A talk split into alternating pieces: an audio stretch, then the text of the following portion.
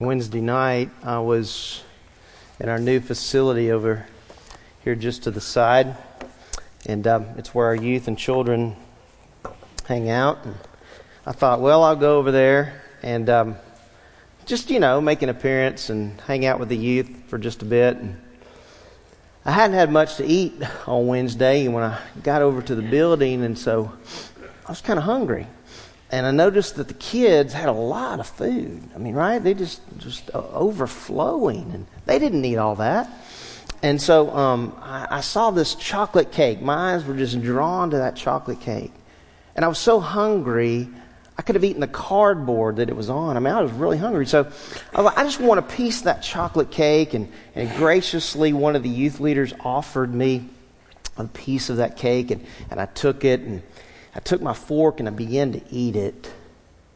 And I hear one of the kids, who I won't name, say these words, "Pastor Thad, you're too old to be in here."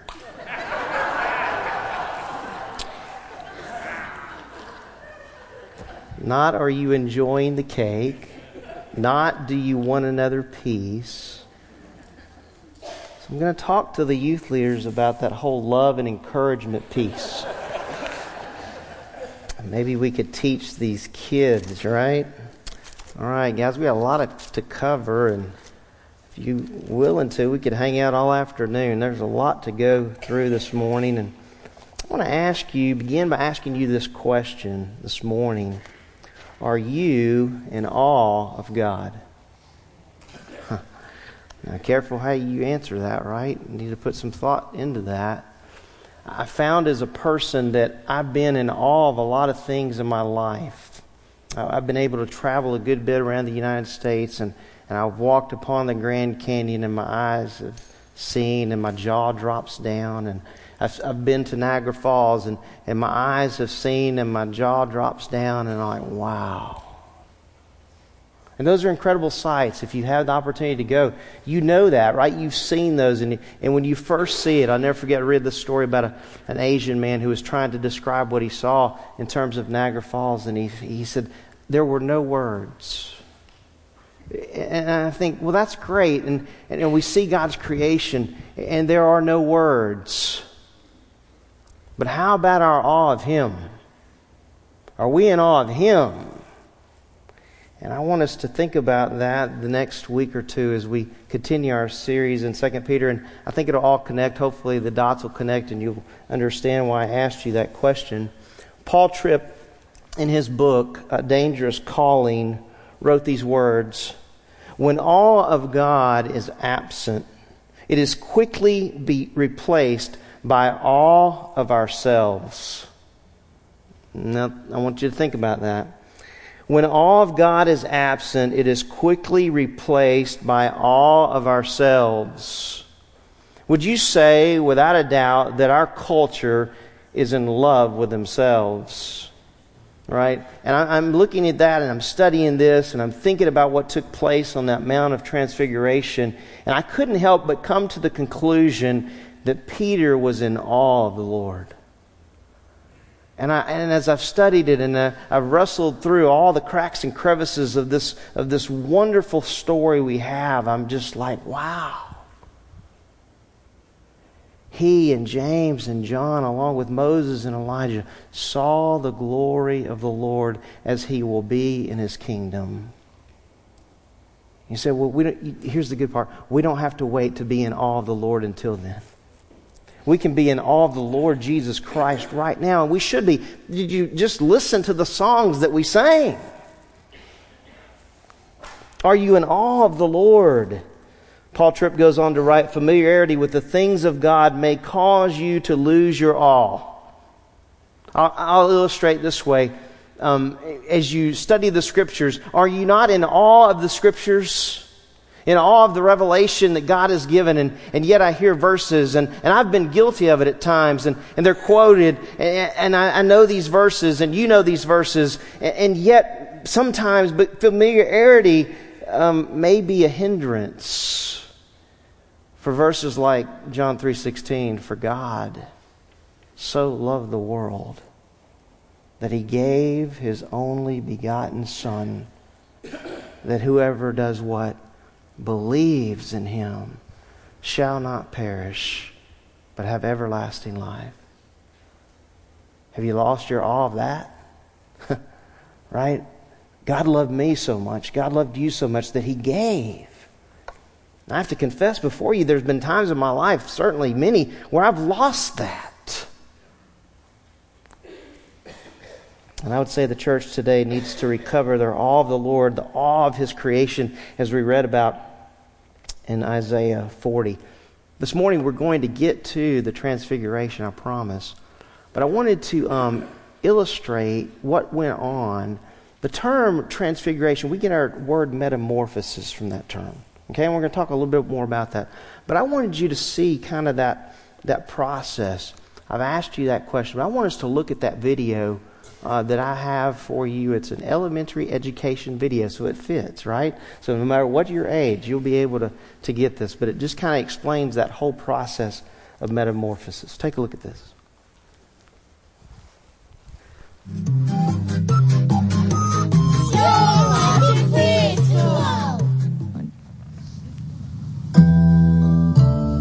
Butterflies are curious creatures. They begin their lives as caterpillars, hatching from their eggs to do little more than eat leaves.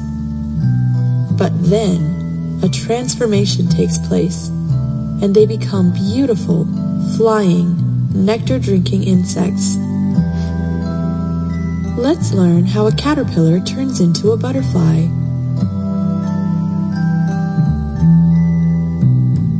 Caterpillars hatch from their eggs a few days after being laid and immediately begin eating.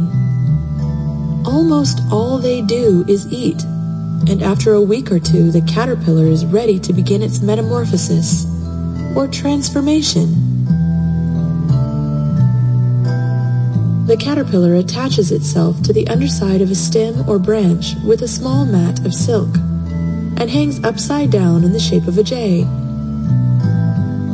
Inside its body, underneath its skin, the chrysalis is forming. It no longer needs its caterpillar skin, head, or legs, and so the chrysalis wiggles and twists until it splits and falls off.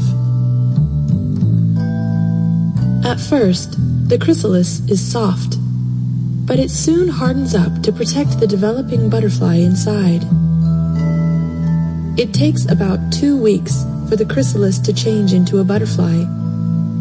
Two weeks in which almost all of the caterpillar's body is dissolved into a kind of soup, which is remade into the shape of a butterfly.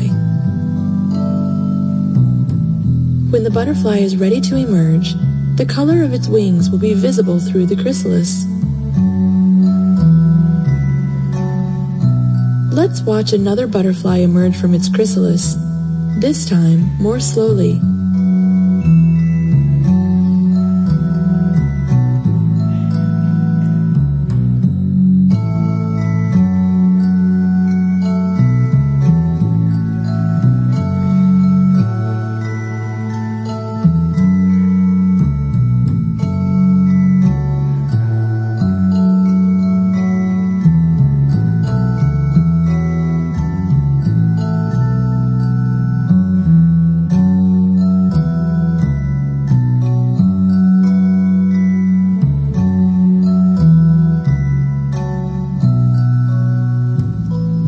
Once it's free of the chrysalis, the butterfly looks a bit strange. The wings are small, crumpled and wet, and its abdomen is swollen with fluid. The butterfly hangs upside down, pumping fluid into its wings to make them expand. Once the wings have reached their full size, the butterfly will wait until they are completely dry before flying off to find a flower to drink from.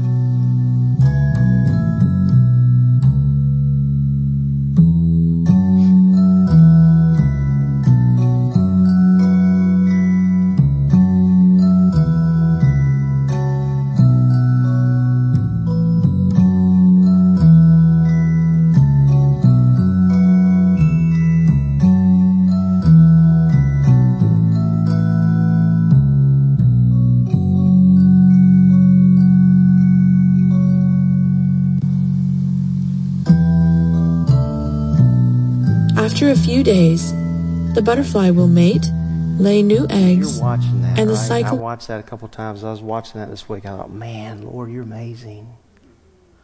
I mean, did you hear all the different things that were being said? The protection of the butterfly in that chrysalis. Did you did you hear that? How it hardens. I, I was like, man, Lord, you're amazing. And, and that's what happened on the Mount of Transfiguration. Peter and his and the other disciples, James and John, Moses and Elijah, saw the glory of the Lord Jesus Christ.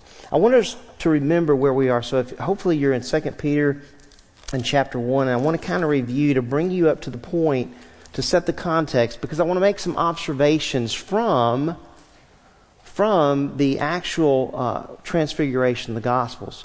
Because there are a couple things said here in Second Peter about the transfiguration, but why in the world is Peter even having to discuss this issue in verses sixteen through uh, eighteen of Second Peter? Let's read that, and then I want to talk to you about the context. He says, "For we did not follow cleverly devised tales when we made known to you the power and coming of our Lord Jesus Christ, but we were eyewitnesses of his majesty.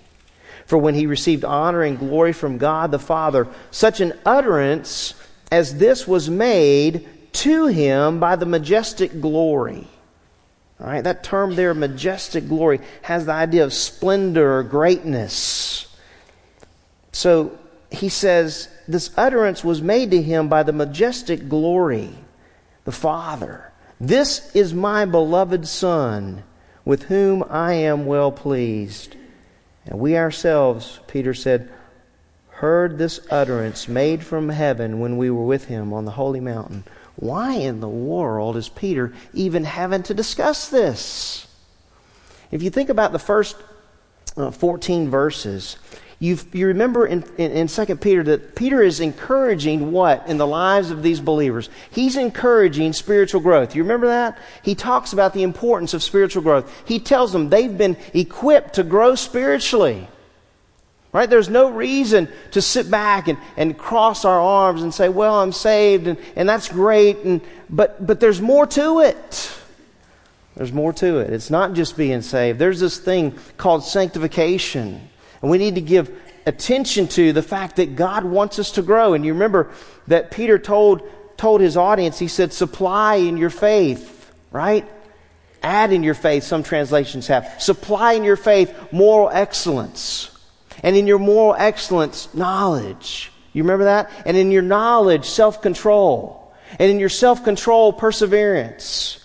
And then he says, in your perseverance, godliness. And that's our relationship with God.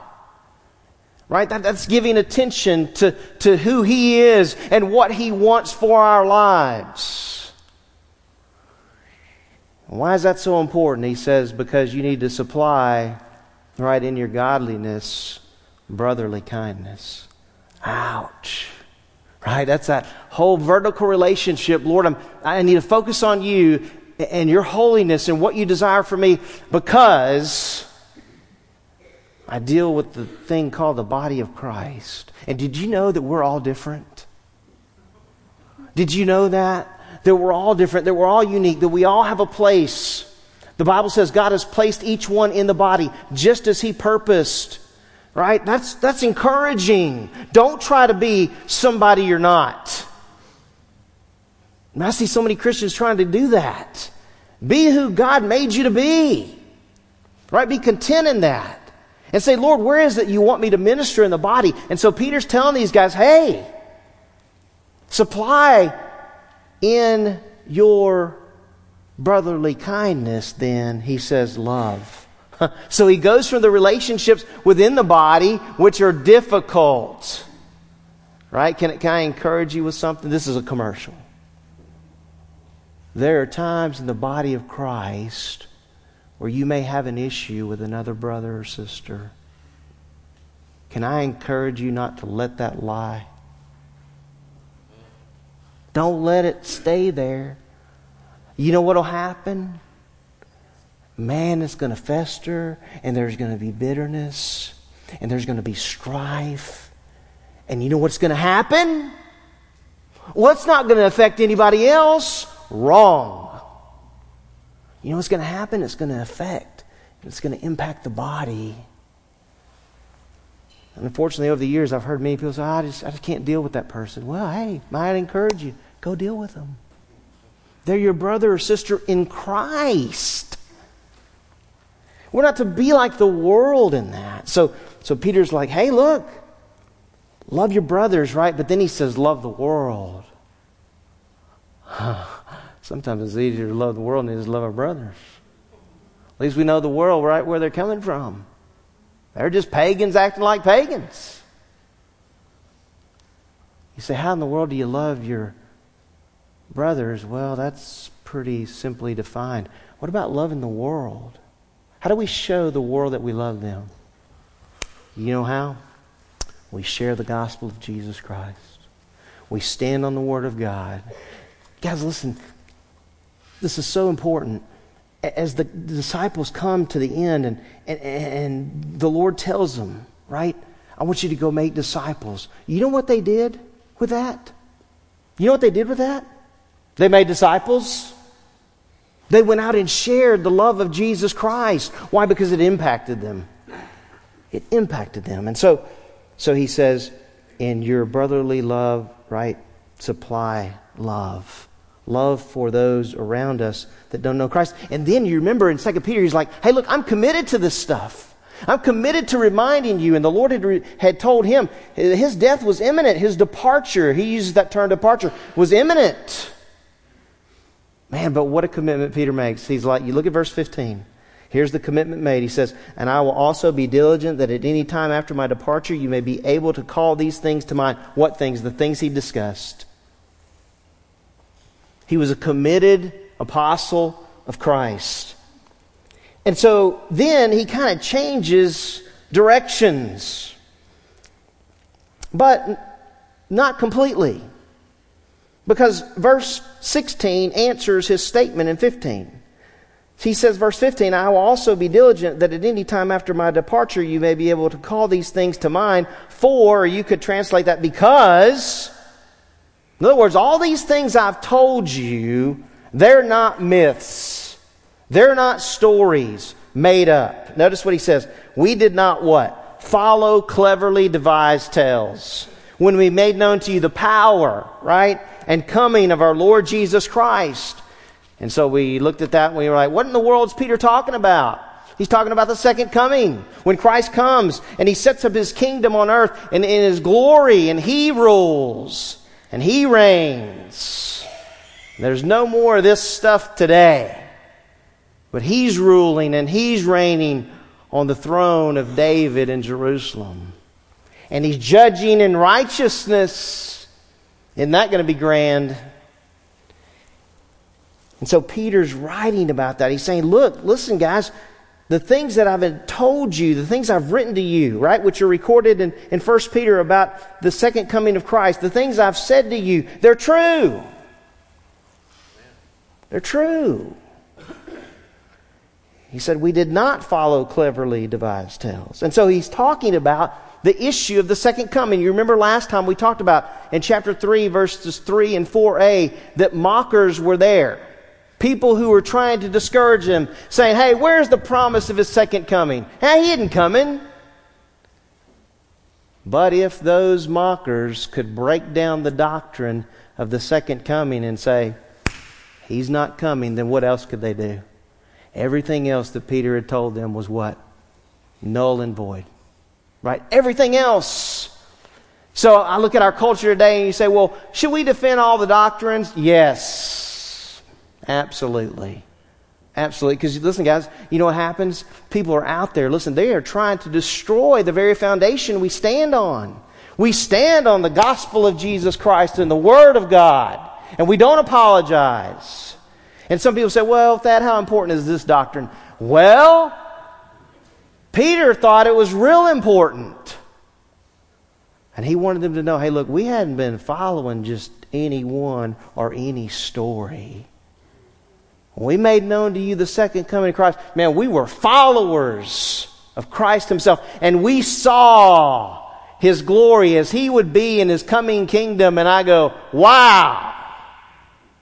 And as great as that story is, as we're going to see, he even says in verse nineteen, and so we have the prophetic word more sure. In other words, what I've already given to you and what we have, the Old Testament, it's sure. Right? And what are people looking to to break down in our culture today? They want to break down the Word. Guys, listen to me. The Word of God can handle any criticism man may throw at it. Any criticism. Well, so you know me, right? I'm looking at this and I'm going, wow. So he made known to them the power and coming of the Lord as he's talking about the Lord and his future glory. And he writes about that. And we looked at that last time in First Peter. Some of the examples there where he talked about it. And so as I'm digging through and I'm going, okay, well, what did Peter see? What did James see? What did John see? I couldn't help. You got to go back to the Gospels. Right? You could just go, well, okay, let's deal with what he said. Well, that we're going to. But you have to look at the event. It is an incredible, incredible true story that took place. Now, if you want to follow along, that'd be wonderful. Um, you could go to Luke's Gospel in the uh, ninth chapter, but I wanted to let you know, just for your information, when you go home this afternoon and, and you're wide awake after your nap, you're going to go, man, I really want to study Matthew and Mark too. Well, if you turn to Matthew, the seventeenth chapter, it tells you about the transfiguration there. And if you go to Mark chapter nine, it tells you about it there, Mark's account. But I wanted to make some observations, right? And um, it really starts, I know I told you to go to Luke. Will you forgive me? Stay in Luke, though.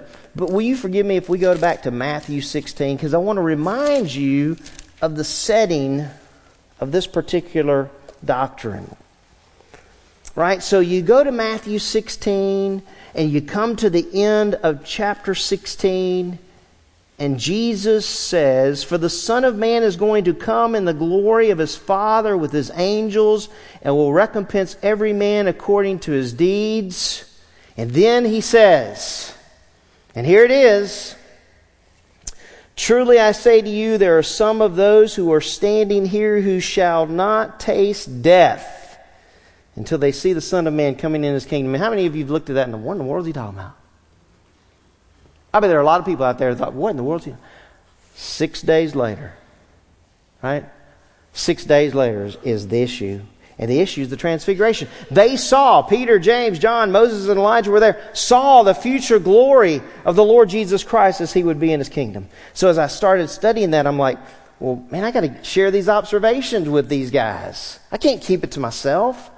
So guess what I did? I made up this PowerPoint, this thing called PowerPoint, so that you could have it this morning. I want you to have what I studied because I had such a fun time. It was just, I just had an awesome time. So hopefully you're going to have fun as we look at it. All right, I want you to note that in this particular story, there were three disciples that are accompanying Christ. You say, Thad, how big of a point is that? Well, I think it's a pretty big point because these three guys are named who? Peter, James, and John. All right? And it tells us in Luke chapter nine that some eight days later, after these sayings, it came about that he took along Peter and John and James. You say, Thad, what was so special about Peter, John, John, and James? I don't know. Do you have an answer? Do you know? My, I don't know. But I do know this, that the Lord at times set them apart.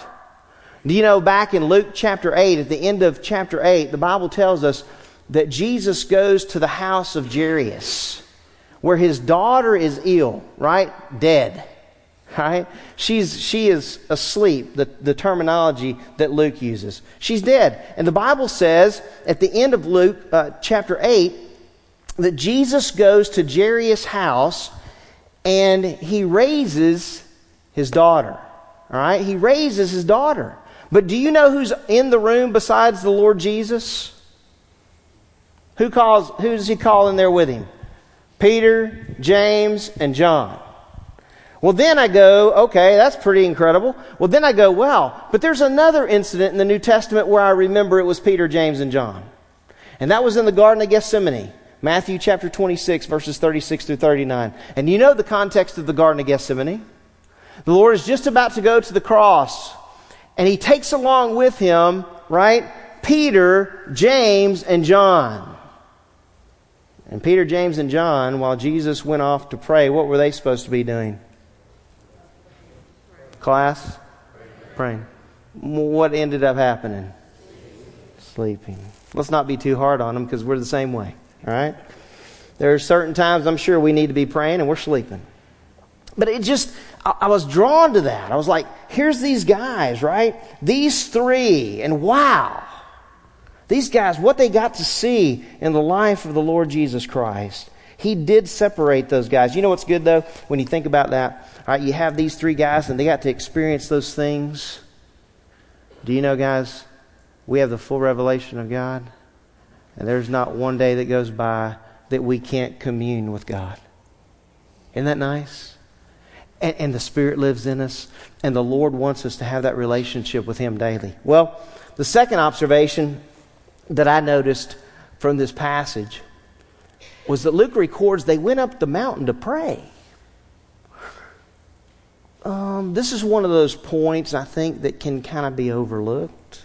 But I didn't overlook it. I love the intentionality of the Lord. There were no wasted moments in the life of our Lord Jesus Christ.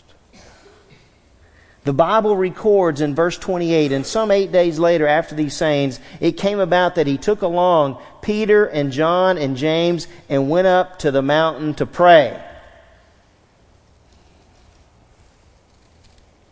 Is that a difficult discipline for you? Any of you want to raise your hand? I mean, I'm raising my hand. It's a difficult discipline. I mean, I can find about every excuse there is in the book. And do you know what I find sometimes? The Lord really gets me on this, because I love to study. Man, I love to study. But I would dare say I need to spend as much time praying as I do study. Right? I need that communion with the Lord. Well, the Bible tells us they went up to the mountain to pray. And um, that was a pattern in Luke's writing, this issue of prayer. If you go to those specific uh, passages, they talk about prayer, times of prayer. And, and, and Luke really emphasizes this point of prayer. You know, one of my favorite uh, sections is right before the Lord chooses the twelve disciples. Do you know what he does that night? You know what he does? He prays. He prays. And do you know that this pattern that I'm showing you in Luke's writing, this pattern crosses over into the book of Acts. Did you know that? This pattern crosses over in the book of Acts. And I'll let you this afternoon, after your second nap, study that. Right? There is a pattern in Luke, in Luke, and there's a pattern in Acts where Luke writes about prayer. And did you know... I know you do. Did you know that in Acts chapter two, verse forty-two, do you know what the Lord says His church needs to be doing on a regular basis? You know what the early church devoted themselves to? The apostles' teaching, the breaking of bread, fellowship, and prayer. Don't you just love all these books out there? How to do church. Sometimes I think the Lord must be going, wow. I made it real simple. And they still can't get it. And I'm serious about that. I believe the Lord's serious about that. I believe He goes, well, here's my church, and, and here's what I want them to do. I want them to devote themselves to the apostles' teaching, to teaching for us, the breaking of bread, fellowship, and prayer. And somebody comes up with a book and says, I have a better idea. No. There is no better idea. There's no better idea.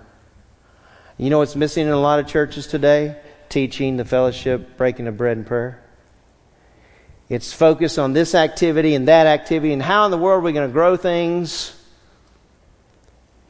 And I mean, I'm thinking, man, Lord's going, what are you doing? By the way, you want to grow a healthy church? Just another commercial. Start witnessing. Start witnessing. Where does that come from? Oh, the Bible. I remember Jesus told His disciples to do what? Make disciples. And He told them in Acts, it's recorded what? You shall be my witnesses in Jerusalem, Judea, Samaria, and the uttermost parts. How in the world do churches grow healthy? I'll tell you how. The body of Christ goes, hey, Lord, I'm going to obey your command and I'm going to share the gospel. There's so many church growth strategies out there. You, my goodness, if you had a dollar for every one of them. And I'm going, no, no. If I just follow this book, I think I think the Lord gave it to us pretty clear. So I look at this issue of prayer and I'm like, man, Lord, I know the church needs some help in this area. And can I just say something as a personal testimony? One of the things that the Lord did through a missionary of ours is use that in my life. And I came back from that mission trip to Thailand, and, and we started praying on Wednesday nights. There's no doubt in my mind that the Lord used has used those times in the life of this body. No doubt about it. We've seen answered prayer, a lot of answered prayer. And He continues to answer prayer. Well, I like what Martin Luther says about this. He says, to be a Christian without prayer is no more possible than to be alive without breathing. I just like that quote. Right? I think it's, it's it's just, I mean, it's kind of out there, but I like it. Right? Because it's true. To be a Christian without prayer is no more possible than to be alive without breathing. I'm going, okay, Lord, there's twenty-four hours in a day. And by the way, as you look at it last night, we got an extra hour of sleep. How'd you like that? You like that? Lord, what am I doing with those hours? Help me to discipline myself. All right, well, third observation. Got to move along. eleven thirty-two. Some of you are already getting hungry. Third observation. Luke records that on the mountain they were literally weighed down with sleep. We just talked about them sleeping in the Garden of Gethsemane. The Bible tells us that they were literally weighed down with sleep. That's what the word means there. When it says, now Peter and his companions have been overcome with sleep. The word means to be weighed down with sleep. Now, don't know why. Um, I have a th- few thoughts. Could have been the time of day. Maybe it's evening. Could have been the trip. We're going to talk more about that. I mean, which mountain did they go to anyway? All right, we're going to talk about that. So, I don't know. Was it the setting itself? Right? The setting itself, the transfiguration, what took place. I'm not sure, but the Bible tells us that they were weighed down with sleep. So it got me to thinking about, okay, they're on this mountain, but what mountain? What mountain? Which one? Oh man, I did some research on that and I had a really good time. Okay, tradition says, just for your information, right? This is all for your information. Tradition says it was on the top of Mount Tabor. Okay? Now, Mount Tabor would have been about fifty-five miles from Caesarea Philippi where they were. Okay, so are they tired from the trip? Maybe, possibly. Because they didn't have Uber, right? That was not available. And so um, they're going by foot. They may have gone by camel. I got no idea. But they went. If, tradi- if the tradition is right, and they went to Mount Tabor, that's how far it would have been. Th- there's something interesting, though, about Mount Tabor. On the top of Mount Tabor, there was, according to history, there was a fortified garrison on top of Mount Tabor of Roman soldiers. So I'm thinking, well, now that would have been pretty awesome. Think about it. Because who was who was ruling at the time? Rome. So it would have been pretty interesting, right? If on Mount Tabor that the Father said in the midst of Roman rule, hey, this is my beloved Son in whom I am well pleased. And they had this this the transfiguration. Transfiguration takes place, and, and the disciples and Moses and Elijah see the future glory, and that's announced right on that mountain. Now, I thought that was pretty cool. I thought, man, that would be awesome, right? So it may have been that Mount Tabor was the mountain, but it also may be Mount Hermon. Now, Mount Hermon was a different mountain, where Mount Tabor was approximately nineteen hundred feet. The peak, the tallest point of Mount Hermon, was over nine thousand eight hundred feet. snow-capped mountain. Triple peaks, all right? Um, it was only fourteen miles away. And so as you look at the as you look at what's taking place, you go, okay, well, it may be Mount Tabor, it may be Mount Hermon. But did you know what Hermon means in the Greek, I mean in the Hebrew? The word Hermon in the Hebrew can be translated as the mountain set apart. Wow. That's pretty awesome. So I, I'm sitting there and I'm studying and I'm at my desk and I'm like, Lord, I don't know which one, but I I don't know. Both are great stories. Because if it's Mount Tabor, then right there, right in the middle of, of Rome ruling, you're, you're putting your stamp on your son in terms of his life and his future glory.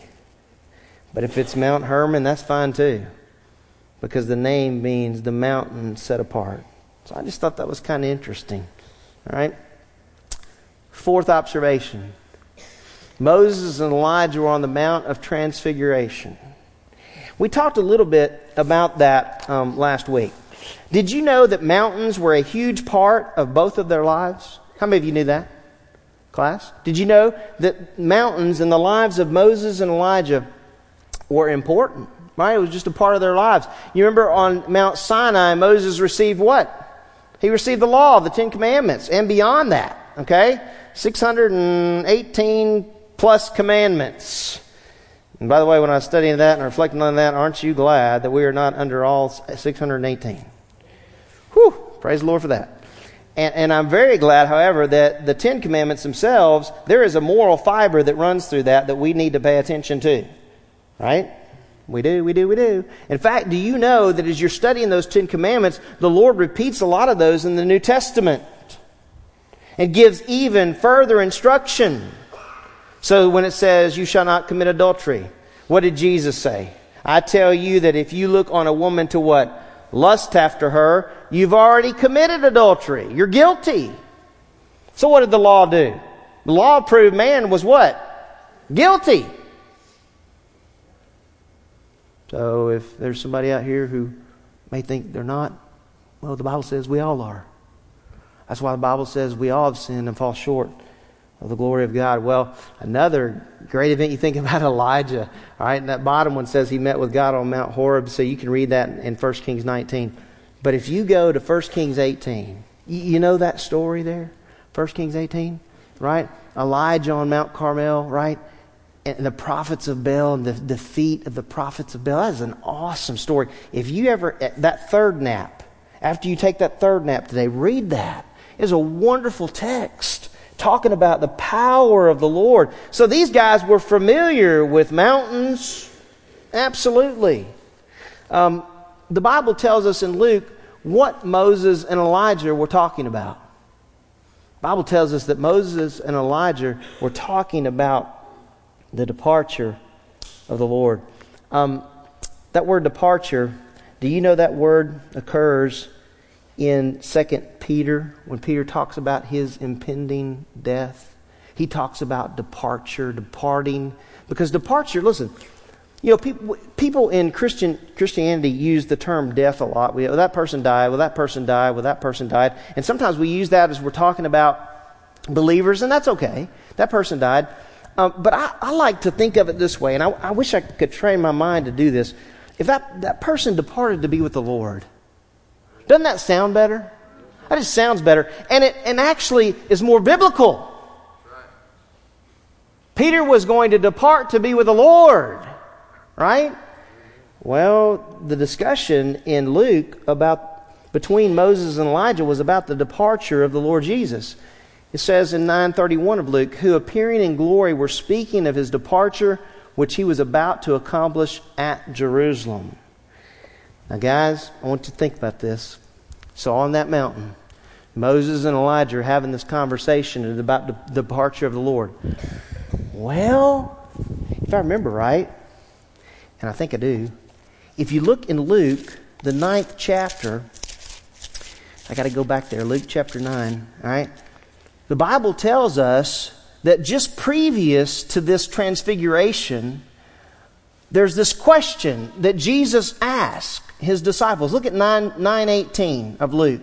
He says, and it came about while he was praying alone, the disciples who were with him, and he questioned them, and he said, who do the multitude say that I am? And they said, well, some say you're John the Baptist, others say Elijah, others say one of the prophets of old has risen again. And he said to them, but who do you say that I am? And Peter's the spokesman. We're going to find that out in this in this message. Peter's the spokesman, and he says, you're the Christ of God, right? But he warned them and instructed them not to tell this to anyone, saying, the Son of Man must suffer many things. Here it is. The Son of Man must suffer many things, be rejected by the elders and chief priests and scribes, and be killed and be raised up on the third day.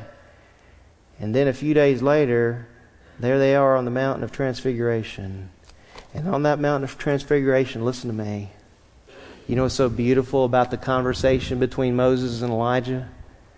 When you see that conversation, that's not the end. Right? That's not the end. Oh, my friends, that's not the end. So what, what what's being declared on that mountain? Victory!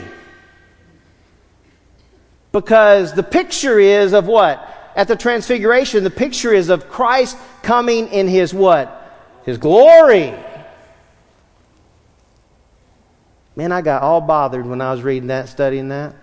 I just about jumped up down in my office. Like, man, Lord, there's so much going on on that mountain. These guys are talking about your departure, which includes your, your death and your burial and your resurrection, but they're also able to witness on that mountain the future glory.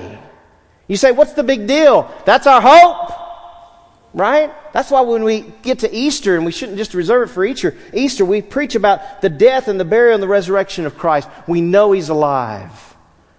And on that mountain, my friends, listen to me, not only did they hear that conversation that was going on about the departure of Christ, not only had Christ revealed that to them earlier, but on that mountain, they saw the future glorified Christ as He would be in His kingdom. You say, ah, oh, that's just a mountain. Oh, my friends, that's not just a mountain. There was a lot going on on that mountain.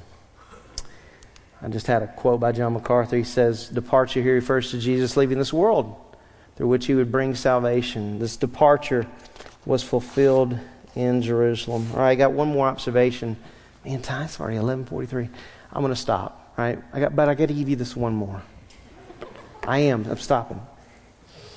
Last observation. Moses and Elijah departed this world in unusual manners. Did you know that? I'm just one of those teaching guys. I, when I start getting in a passage, man, I was in Matthew, Mark, and Luke, and I'm going, man, I got to give them all this. See, because if I don't give it all to you, then I'm just giving it part to you. That's not any good. I get to give them all of it. So as I began to dig under the pages, I'm like, hey, Moses and Elijah, they departed this world in, a, in an unusual manner, the Bible tells us. You remember? The Bible tells us that Moses was buried in a place known only to God. Now, I'm going to tie something together for you in a minute. Pretty interesting.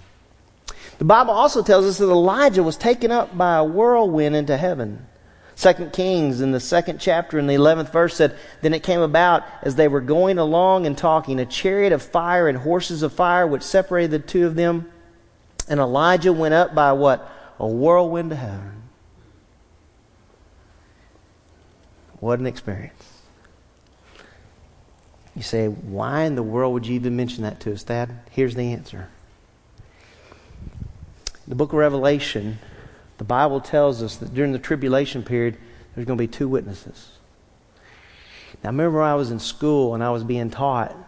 So the professors gave us two different options. And they said, well, it could be Enoch, because the Bible says Enoch, what? He walked with God, right? And all of a sudden, he's no more. I mean, can you imagine what that conversation must have been like with those people? Where, anybody seen Enoch? The best game of hide and seek you ever play, right? He's gone.